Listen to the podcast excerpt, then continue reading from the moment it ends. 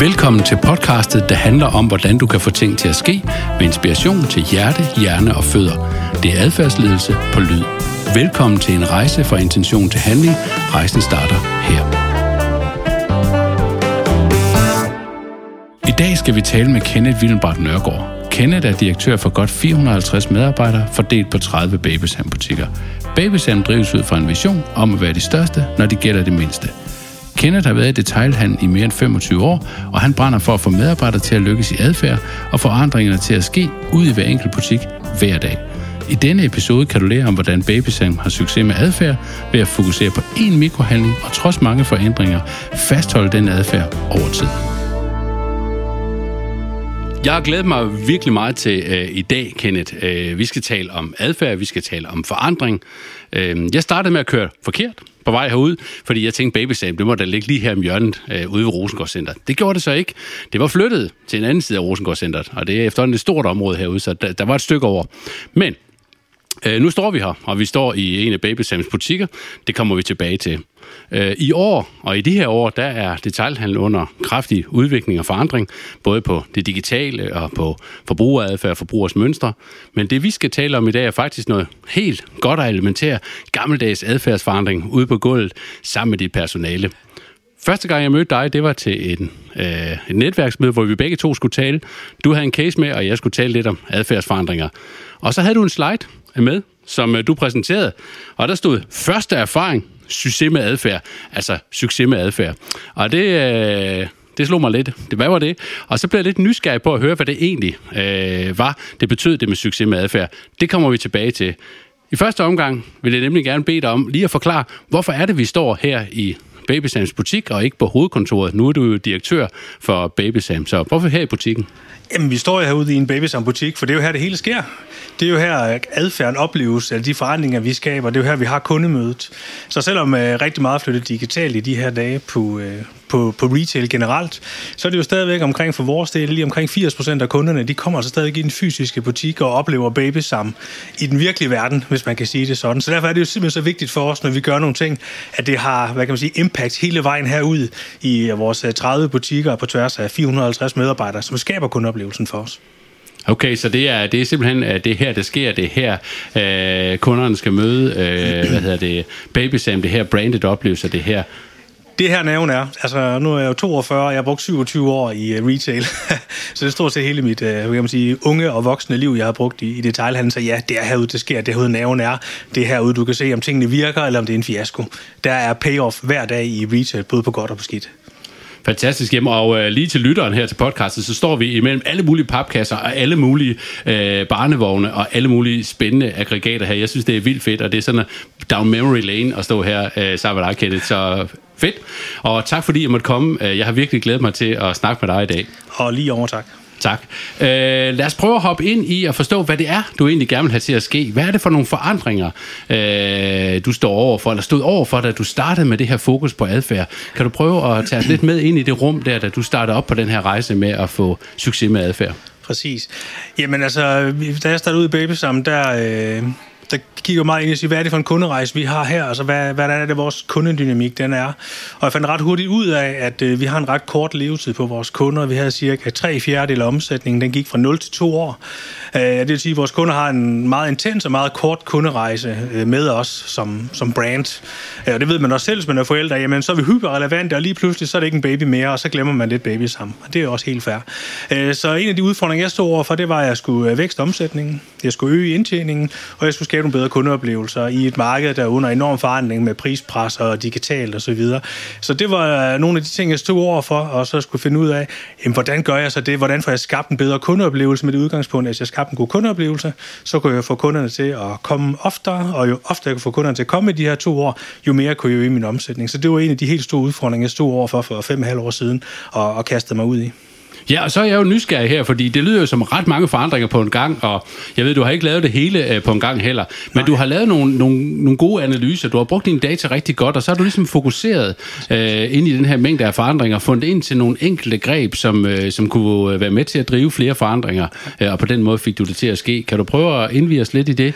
Ja, altså en af de, en af de indsigter, jeg ret hurtigt fik, det var, at jeg havde et, øh, en 6-8 kundeklager om ugen, der sådan landede på mit bord ude for vores butikker. Og det synes jeg selv var ret voldsomt, fordi jeg ved jo godt, det der ender og hvor jeg sidder, det, det er toppen af isbjerget, og det vil sige, det viste et strukturelt problem for os, at vi simpelthen var for dårlige til at, at løse, øh, kan man sige, når det ikke gik godt med kunden. Øh, så det var en af de ting, jeg satte mig for at løse, og sige, hvordan løser jeg det her? Altså, hvordan, hvordan får det her gjort nemt for vores personale, og give en god kundeoplevelse til kunderne, også når det er gået galt. Med udgangspunkt i, at jeg har ikke råd til at miste nogen kunder, fordi det er en meget lille målgruppe, det er de her to år, den her share of wallet, altså hvor mange gange kan få dem til at købe. Så jeg er nødt til at sørge for, at øh, mine kunder kommer ofte. Så øh, hvordan kunne jeg med et nemt greb få mit øh, personale til at forstå, at øh, vi ikke kan miste nogen kunder, og vi skulle have færre kundeklager? Og så var det jo, at øh, til det her seminar mm. før, hvor vi begge to skulle tale, ja. øh, så kommer du jo med det her simple, enkle greb, øh, og så fortæller du, øh, så siger du, løs kundens problem. Yes. Og jeg tænker, jamen umiddelbart, det lyder da, det lyder da relativt indlysende, men det er jo ikke nødvendigvis så indlysende, når man har en kæde med 30 butikker. Kan du prøve at indvise ja. os lidt i det? Ja, det kan jeg godt, og det er jo klart, fordi vi, vi er jo 450 medarbejdere, som skal, skal, skal kunne agerer i den samme adfærd og giver den samme oplevelse. Og derfor, når vi ligesom skulle kigge på, hvordan kan jeg få de her situationer løst bedst muligt, så er jeg nødt til at frigive en masse ansvar, jeg er nødt til at frigive en masse energi i organisationen. Så efter en del frem og tilbage, og sådan tankespind omkring, hvad kan vi gøre, så kom jeg egentlig frem til det her løs kundens problem. Og ligesom sagde, jeg sætter det fri. Jeg gør det let for mit personale at vide, hvad må jeg gøre i den her situation. For nogen kommer jo kun to gange om ugen, eller en gang øh, om ugen, og arbejder for os, men de skal også kunne løse de her problemer. Øh, så det der med at sætte organisationen fri og sige, prøv at høre, når der kommer en kunde med en reklamation, eller en vare, der er gået i stykker, eller noget andet, så starter de at sige, hvad skal der til for, at du går glad ud af butikken? Løs kundens problem. Og så tog vi den ligesom derfra, så det er udgangspunktet, og så slettede vi alle 8, 12, 15, 25 sider servicemanualer, sådan gør du, sådan gør du, og sådan gør du, til bare at sige, du har fuld ret til at løse kundens problem, og du kan ikke gøre det forkert. Punktum.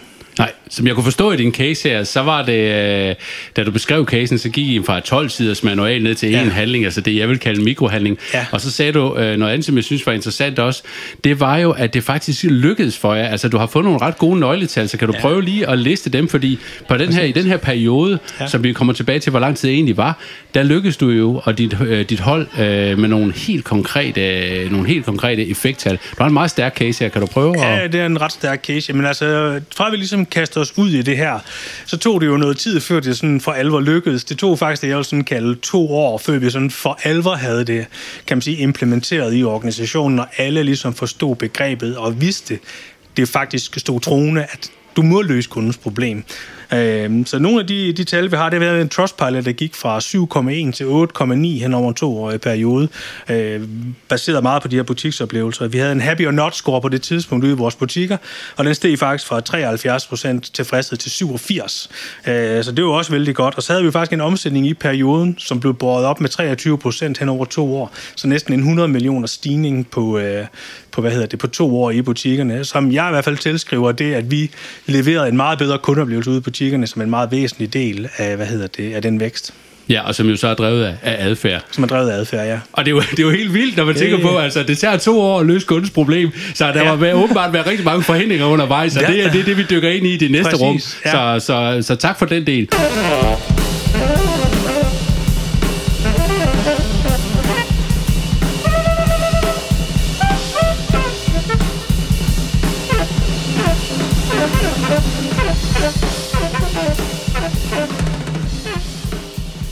To år om at løse øh, kundens problem. Jeg er ret øh, klar, jeg er godt klar over, at nu, nu, øh, nu framer jeg det rimelig mm. hårdt, fordi det tog selvfølgelig ikke to år. Hver dag ud af dag ind står I og løser kundens problemer. Men, men inden vi sådan ligesom går ind i den der tidshorisont, så synes jeg, at du kommer nogle rigtig gode eksempler på, hvad det egentlig vil sige at løse kundens problem. Fordi det er jo ikke bare sådan noget sweet talk, hvor man står og snakker kunden efter munden. Det handler jo også om at for eksempel få en håndværker ud i hjemmet og løse noget for en kunde. Kan du ikke prøve lige at, jo, at gå, at sige, hvad det var ikke gjort konkret? Jamen, øh, det er fordi, jeg tror jo på, at en vigtig del af at skabe forandringer, det er også at skabe nogle eksempler, skabe en historie, skabe en fortælling, som folk kan relatere til. Og der er jo ikke noget bedre end virkelige eksempler fra den virkelige verden. Så vi har et par gode eksempler på ting, vi gjorde meget tidligt i forløbet. Øh, vi havde en kunde i en af vores butikker, der havde købt de her sikkerhedsskitter, man monterer på sine trapper, øh, og var ude og få rådgivning og vejledning omkring det. Han skruer så et gitter op øverst på trappen, som er mindet på den nederste del af trappen, og overskruer det og ødelægger hans gelænder. Han mener så selvfølgelig, at den rådgivning han har ikke fået korrekt nok, så det er sådan set vores problem, at, at det her gitter, det er, det, det er gået i stykker. Og man kan jo vælge en holdning, der hedder, jamen, du kan læse vejledningen, og det er dit problem, det kan vi ikke tage os af. Sådan har det måske været året før. Øh, jeg valgte en holdning, der den anden på mit bord, at sige, vi sender en tømmer ud. Sender en tømmer ud, skruer hans øh, gelænder fast, monterer hans gitter, så alt det sidder som det skal, og har jo så egentlig en glad kunde, der sådan tænker, det var vildt. Det gjorde de faktisk for mig. Og det gjorde jo også for organisationen, at de begyndte at tænke, nå okay, det er faktisk det, er faktisk det vi gør. Øh, og vi havde også en kunde, der, nu blev det meget teknisk i baby terms, men en kunde, der havde købt en øh, barnevogn, der skulle stå på terrassen, øh, boede inde på Frederiksberg, øh, og den stod så ude i regnvejr, og han satte den ind på linoleumsgulv. Og det er sådan med gummi, når det er vådt, så et, så det er linoleum. Og øh, for vores butikschef Frederiksberg var det kendt viden, at det kunne ske. Men det er jo ikke kendt viden for, øh, for menig mand, og heller ikke for mig, inden vi havde episoden.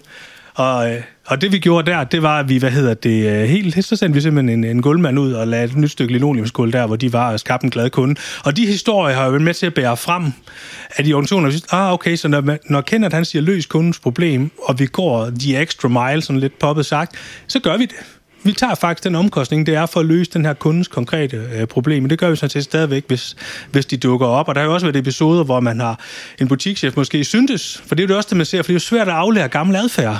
Øh, hvis man i mange år har været til at skulle passe på med ikke at returnere, eller give penge tilbage, eller give nye varer ud, øh, så har vi også været simpelthen bare, at, simpelthen bare tage en beslutning om at sige til en butikschef, du kommer til at ringe til hende her og sige, du har lavet en forkert vurdering, hun får fire nye hjul, eller hun får et nyt stel, fordi det er, hun, det er det, hun har krav på.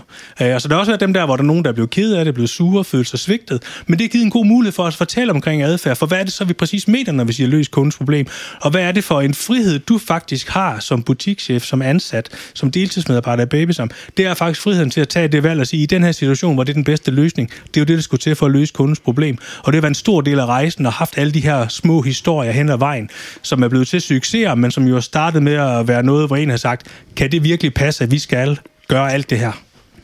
Jamen det er jo øh, en vild, øh, vild god indsigt, altså det der med at lave eksempler, bruge adfærd, bruge data relateret til adfærd, lave dem om til fortællinger, og på den måde drive forandringsprocessen og få det til at ske. Øh, du har altså en klar forandring, du har en vision, noget du gerne vil, du har en klar, klar måladfærd, du vil gerne øh, have en bedre øh, kunde, øh, kundeoplevelse, fordi det mener du er nøglen til, til vækst på de mange parametre, du nævnte. Og så har du altså også en mikrohandling, der hedder løs kundens problem. Men jeg tænker også, at der er nogle forhindringer, du har været lidt inde på dem altså øh, allerede nu, men kan du ikke prøve at tage os lidt igennem, hvad er forhindringerne for at få det til at ske, når du nu alligevel har gjort alt øh, dit, øh, dit homework godt? Præcis, altså forhindringerne er jo, at du skal have 450 mennesker til at forstå det og det var det med at gøre det simpelt. Øh, så skal du have en masse mennesker med rigtig mange års erfaring i butik til at forstå, at nu gør vi noget anderledes. Øh, og hvis du har gjort noget på en måde i 10, 15, 20 år, eller i mange år, vant til, at du skulle passe på med ikke at give noget ud gratis, eller gå længere end det, der måske var inden for lovens rammer i forhold til en, til en kundeklage, så kan det være rigtig, rigtig svært. Og det er jo rigtig svært, hvis det starter hos butikschefen. Så det, hvis butikschefen ligesom synes, det er lidt svært med at løse kundens problem, så kan det også sådan implicit blive lidt sværere for, for personalet i den butik. Så, så der er jo en masse forhindringer i gammel adfærd, og hvad folk synes er ret og rimeligt i de her ting, som man er nødt til at få, få slået ned. Det er nok en af de allerstørste forhindringer. Og det er også derfor, det har taget det, jeg vil kalde to år, eller det er sådan en ren målbar. Det har altså taget to år, før det sådan virkelig blev implementeret. Øh, for mig var det dog en super fed oplevelse, hvor vi fejrede nogle gode resultater efter de her to år med en, øh, med en stor personalefest øh, for første gang i mange år, med alt personale samlet øh, nede på en, en herregård i Kolding, øh, hvor, hvor der så kom... Øh, en række, en række hvad hedder det, deltidsmedarbejdere hen og sagde, du skal bare vide, du ved, altså det der, du har sagt med løs kundens problem, for os, der kommer, du ved, bare kun om lørdagen. Hvis du ved, hvor en gang vi har stået nede i butikken med en kunde og vævet rundt, og vi ikke kunne løse det, vi ikke vidste, hvad vi skulle gøre. Nu har jeg bare gjort det, og jeg har aldrig fået at vide, at jeg har gjort det forkert, men kunden er gået glad ud. Det er bare så fedt. Så ved man jo bare, okay, det er den med lykkes, når der står tre deltidspiger fra butikken i Silkeborg og siger, hold kæft, hvor er det fedt, det der løser kundens problem. Det har vi virkelig forstået. Så er der jo både en butikschef, der har forstået at implementere det. Der er nogle medarbejdere, der står efterleve det, og der er nogle deltids, der kommer ind og siger, det er faktisk fedt at komme på arbejde, for når jeg er her, så kan jeg faktisk gøre en positiv forskel. Og det er jo det, der er jo super fedt med sådan nogle adfærdshandlinger her, det er, at du kan give dem fri, til de kan se, det her, det giver værdi for mig, når jeg er her. Og så er det, det sker. I det øjeblik, at du kan se som, som ansat, eller hvad du nu er, det her, det giver værdi for mig. What's in it for me? Det er, at jeg går herfra med bedre kunder, jeg har fået en meget bedre dag på arbejde med de her ting, så derfor er det fedt. Så ja. Det hæfter jeg mig også ved her, øh, Kenneth. Det synes jeg faktisk er en meget vigtig og interessant pointe. Det her med, at vi faktisk handler os til mening. Vi har jo en tendens til at tro, at vi ligesom skal motivere os til det, altså pumpe stemningen op, eller mm. masse kommunikation og fortællinger på den ene side, eller så skal vi have et eller andet sådan kæmpe purpose om, at vi vil redde mm. verden, eller redde babyer, ja. og redde alle mulige ting, for at ja. få lov til at, at være i en butik og tjene en almindelig god honorar. Ja. Men det, du egentlig står og siger her, ja. det er, at det er igennem de små handlinger, det er, at vi gør tingene, hvor man lige pludselig får de der aha-oplevelser og siger, jeg vidste ikke, at det var det her, jeg manglede, og så er det faktisk handlingen, der giver mening, og så er det den, ja. du kan drive videre. Er det korrekt forstået? Det er helt korrekt, og det er jo, hvis vi skal blive den her term, det er jo baby steps, der gør det. Det er jo de her små skridt hele tiden, det tror jeg også kommer bag på mig, fordi da vi startede det her ud i 2016, hvor det sådan for alvor begyndte at rulle ud for første gang, der havde jeg ikke læst ret meget om adfærd. Jeg havde heller ikke tænkt over, at det var adfærdsdesign. Det er sådan først kommet på senere. Så hvad er det egentlig, der gør, at det her det virker rigtig godt for os? Øh, så det der med ligesom også at anerkende, fordi vi som retailers er vi jo absurd utålmodige. Det er jo hver dag. Vi, kigger, vi kigger på tallene hver time og hver halve time og sådan nogle ting. Jeg tror, vi kan forandre dem om en time og sådan nogle ting. Og det er jo sjældent, man kan. Øh, men i hvert fald hver dag, så vurderer man hele tiden, var vi gode i går. Det, det var som at spille fodbold eller en kamp eller sådan nogle ting. Øh, så det der med også at have roen til at sige, at det forandrer sig, og, og holde fast og ture og holde fast og blive ved med at sige, jeg tvivler ikke på, at det her det er det rigtige, fordi jeg ved, kunderne vil bare gerne have en god oplevelse, og vi kan ikke vinde. Vi kan ikke vinde ude på de sociale medier med en sur kunde, og skal heller ikke vinde ud på det. Altså, vi skal ikke gå i clinch med en kunde. Det er deres oplevelse, og det, det er jo fair. De synes, de har fået en dårlig oplevelse eller en god oplevelse. Og det, det må man så forholde sig til, så må man jo finde ud af, hvad kan vi gøre for at gøre det om, eller for at undgå, at det sker igen. Og det er jo altså ikke ved at have et super fint uh, purpose et eller andet sted på en væg. Nej, det er ved at gøre nogle handlinger ude i butikken, altså en konkret adfærd, der ændrer det her fremadrettet. Ja, og så synes jeg jo også, at, at, at, at dit eksempel med de to år belyser, at det også handler om, at man som leder har tålmodighed og troen på, at det er igennem gentagelserne, hyppigheden, det at få gjort tingene mange gange, der gør, at det kan sprede sig som ringen i vand, og så kan man fastholde det. For jeg tror, der, der er ret mange, der for det første siger, okay, det er relativt banalt løst kundens problem. Det tror jeg da, vi gjorde, at vi har været i så mange år. Øh, det var det ja. så ikke. Der var flere forhindringer for ja. den, vi lige regnede med. Så er det det næste step, hvor man så ligesom får aha-oplevelsen, hov, jeg får faktisk værdi ud af at gøre det som ansat det giver dig noget motivation, du kan arbejde på. Men så fastholder du det også, indtil du kan se det i tallene, og holder fat i det i to år. Det er det, vi kalder et kongeeksempel på adfærdsledelse. Ja. Og på den note kunne jeg godt tænke mig lige at komme over og zoome lidt mere ind på dig som leder af din, din, din rolle i sådan et uh, projekt her. Fordi jeg hører uh, dig sige, at du egentlig er næsten faciliterende rundt omkring din strategi, og nu kan det godt være, at det er lidt retorisk at sige det på den mm. måde, men jeg kan ligesom mærke, at det er dig, der skal fjerne nogle forhindringer på den ene side, som faktisk primært er internt, og så skal du skabe nogle kontekster, mm. som de ansatte på en eller anden måde kan træde op i, og du gennem det, som du uh, praktiserer med din, uh, dine fortællinger, også kommunikere til dem, at du tror på dem. Så den her term adfærdsledelse, kan du ikke prøve at, at knytte øh, lidt, øh, lidt tanker i det om den, om den giver mening i din sammenhæng? Det gør den jo i højeste grad. Altså, det, det er jo handlinger og adfærd, der ligesom kommer til at afgøre tingene. Øh, og jeg tror, hvis jeg som, som topleder i Babysam, eller som den øverste i Babysam, skal have noget til at ske, jamen, så er jeg jo nødt til at gå forrest med det. Øh, så er jeg nødt til at kigge på mig og se, om han mener det, eller han gør det også selv, eller han er med til at løse de her ting også. Og det handler jo også om, når vi taler om at løse kundens problem ud imod ud mod kunderne, så handler det også om, at vi som hovedkontor arbejder med at sige, hvordan løser vi nogle problemer ud mod butikkerne? Så de jo også oplever, når de har en udfordring, jamen, så er vi der for at hjælpe med at løse det problem på den ene eller på den anden måde. Så det der med at få den, få den bundet om øh, hele vejen rundt, det, det har været rigtig vigtigt. Og så er det jo mig selv, der har stået meget på ølkassen og på tronen omkring at råbe, altså det er det her, vi gør, og her er succesen, og komme ud og rose den medarbejder, der har haft en utrolig god episode med det, og hvad vi ellers har kunne gøre, for hele tiden at understøtte, at vi er på den rette vej, så alle fornemmer, at det er den her vej, vi kører øh, på, på den del, og det, det har i hvert fald været øh, vigtigt for mig. Det er også den måde, jeg leder på, det er igennem det, jeg gør, og den, jeg er på godt og på ondt. Øh, Ja. Og det tror jeg altså mest er godt. Jeg, jeg skal hilse at sige, at der er en virkelig dejlig og god energi i det, du gør, øh, og siger her, det kommer, det kommer virkelig tydeligt øh, igennem over til mig også. Øh, det, du vil gøre, er vel at på en eller anden måde agere spejl. At du har lavet holdt sådan et adfærdsspejl op øh, foran organisationen, så de ligesom kan se og spejle sig af den adfærd igennem de fortællinger, du har, som så er bottom-up. Det vil sige, det er mm. nogen, der har gjort, som du bruger. Det er ikke en eller anden værdi eller et purpose, der skal drive adfærden. Det er de konkrete handlinger, der skal drive adfærden. Det er de konkrete handlinger, og det er de positive. Yes, det er det, så der det er den positive adfærd, vi hele tiden. Fordi hvis der er nogen, der gør noget forkert, så tager vi jo bare den på tomandshånd. og ikke ud i forum øh, på sådan noget som det her. Så det der med hele tiden at skubbe alt det gode frem, at her er det det her, vi gør godt. Når du gør det her, så gør du det godt. Og andre kan bare nemmere spejle sig i, at Nikolaj i Tilst, han har en super god kundeoplevelse, fordi det og det og det. Åh, det kan jeg jo også gøre, fordi det er jo deres hverdag. Det er vores hverdag i Babysam. Så det er meget nemmere at forholde sig til, end igen, det her quote på en væg et eller andet sted, som er blevet alt, alt, alt for fortegnet i sin, i sin retorik. Jamen, øh, vi skal til at, øh, at runde af for, for, hvad hedder det, det her lille podcast, Adfærdsledelse på Lyd. Mm. Og øh, det er jo et fantastisk rum at være i. Øh, det er jo et rum fyldt af håb herude, det er et rum fyldt af, af glæde og små børn, og vi kan høre kasseapparatet køre dernede øh, bagved, trods corona og så videre. Yes. Øh, vanen tro, og nu er vi faktisk på to gange, fordi det er nummer to efter det første, vi lavede med Troels Bæk, så nu kan vi tillade os at sige det. Ja. Vanen tro skal vi jo lave en få det til at ske liste. Yes. Og der skal vi ligesom summe øh, tre øh, pointer op, eller tre adfærd adfærdsbudskaber, så man kan sige, det er i mm. hvert fald dem, man som lytter kan tage med herfra, ja. og prøve at bruge øh, og omsætte til sin egen kontekst i forhold til at, at få det til at ske. Og øh, jeg fatter lige øh, pen og papir her, Yes. Og øh, så tænker jeg, at øh, vi er klar til at skrive det første få det til at ske punkt op. Hvad tænker du, det skal være, Kenneth? Jamen, det, det første, jeg tænker, det skal være, det er, at du skal finde noget, der virkelig er vigtigt, altså noget, der, der flytter din forretning, og så skal du gøre det relevant, altså en god historie omkring det. Hvorfor skal vi gøre det her? Som, som det første punkt. Så det skal være nemt for folk at afkode. Vi gør det her, fordi, og i Baby, som var det, vi har for mange kundeklager, vi skal have færre, fordi vi gerne vil have gladere kunder, omsætte noget mere og have en bedre forretning, også i fremtiden. Så det første punkt er, få dig en klar hvorfor-fortælling, hvor der er en klar adfærd, vi kan se for os. Lige præcis. Det er den første del. Ja. Så skal du gøre det let. Du skal simpelthen gøre det let, og du skal gøre det attraktivt. Øh, og det var jo det løs kundens problem, og det med fysisk at rive servicemanualen over og sige, der er ikke 35 steps, du skal forholde dig til, og du skal læse en personale håndbog, som du aldrig får læst. Nej. Du løser kundens problem. Du har fuld prokura til at tage en beslutning. Så det der med at gøre det let, men det er også det, der nogle gange gør det svært, øh, når folk får den frihed, de ikke er vant til at have den før. Men gør det let og gør det attraktivt.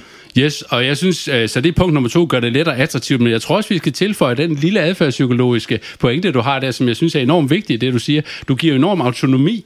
Altså, du giver jo sådan set beslutningskompetencen og magten tilbage til rummet, ikke? Så gør det let og attraktivt ved at skabe autonomi i handlerummet. Absolut. Punkt nummer tre på ja. få det til at ske-listen. Øh, hvad tænker du, det skal være, Kenneth? Hold fast. Hold fast? Okay. Det tager længere tid. Så det kommer ikke på en dag, og det er øh, sindssygt vigtigt at huske på. Så hold fast og kommunikere succeserne. Så bliv ved med at tro på det. Hold fast i, at du har taget den rigtige beslutning. Det er så vigtigt, fordi der er så mange, der udfordrer dig på, ah, men det er ikke rigtigt, og kunderne er ude, og der er det ene og det andet i vejen. Du er nødt til at holde fast. Hvis du skal skabe forandring, så er du nødt til at holde fast. Og det går selvfølgelig tilbage til dit forarbejde, at du har besluttet dig for, at det er det her, vi skal, og så er du nødt til at holde fast. Så der har du mod til at holde fast Mod også. til at holde fast, ja. Også når det blæser. Det er punkt nummer tre. Ja. Jamen uh, tak, Kenneth, for en fantastisk dag. Og jeg synes jo, det er helt eminent at stå i en kontekst her, der hedder Baby Sam, og så snakke om babyskridt. Så uh, vejen til at få det til at ske. Så tak for det, uh, Kenneth, og uh, alt godt herfra. Jeg håber, vi lyttes ved derude igen. Og uh, tak for denne gang. Tak. Jamen selv tak. Rejsen fra intention til handling er slut for denne gang. Tak fordi du lyttede med til Adfærdsledelse på Lyd. Et laboratorium, hvor vi undersøger, hvordan dygtige, kreative, professionelle, skøre og sjove mennesker får forandringer til at ske. Husk, at det er gennem dine mikrohandlinger, at du opnår maksimal effekt. Alt det kræver af dig er mod til at tro på, at mikro er stort nok. Håber, vi lyttes ved næste gang.